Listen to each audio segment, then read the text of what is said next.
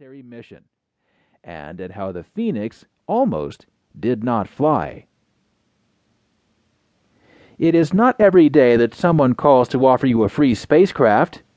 Early in 2002, several scientists at the NASA Ames Research Center did just that. They reminded me that a 10 foot box in a Lockheed Martin clean room in Denver held a mothballed Surveyor spacecraft.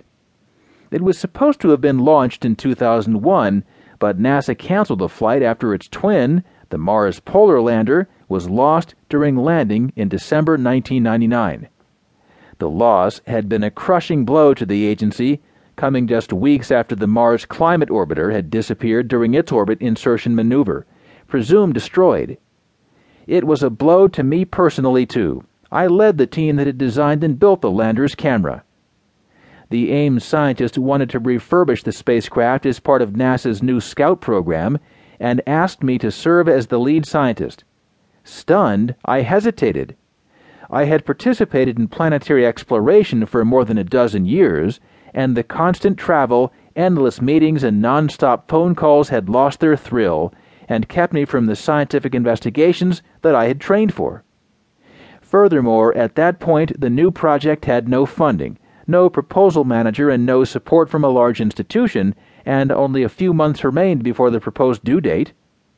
Yet there stirred in my heart the desire to lead a team to find those magical clues and unravel the twisted threads that entangled Mars science. In my heart, I never believed the Viking lander's results how was it possible that they saw no organic material? Could it be hidden where a new mission with the proper design could find it? For two weeks I wrestled with myself.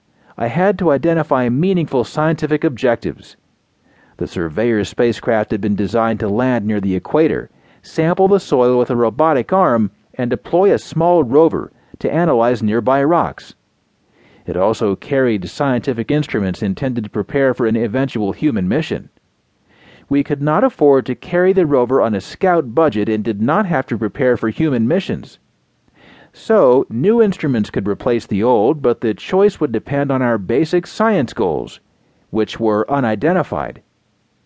At this moment, through a wonderful synchronicity, my Arizona colleague William Boynton went public with the discovery of near surface water ice surrounding Mars's south polar cap.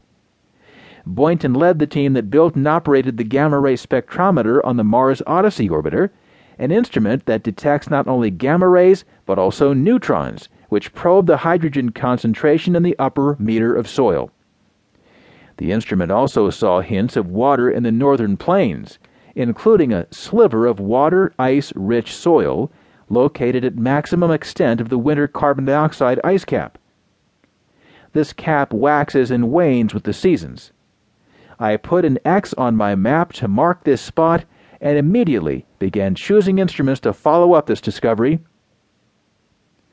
Earth has a similar permafrost zone surrounding the Arctic. It is the deep freezer of the planet and preserves signatures of the life forms that have lived there. The ice can be hundreds of thousands of years old.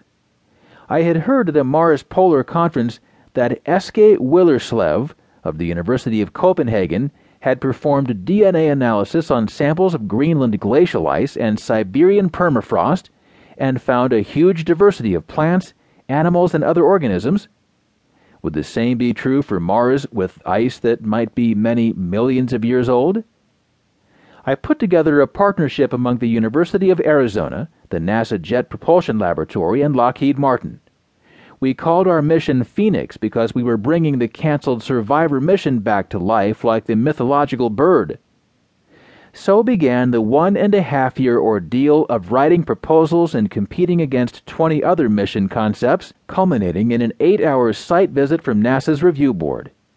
In August 2003, NASA selected us to be the first scout mission to Mars. The launch date of August 2007 gave us four years to prepare. We unpacked the spacecraft. It looked like a giant butterfly.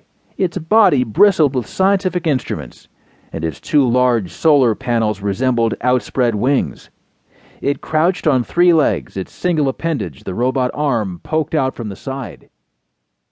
The next four years were spent examining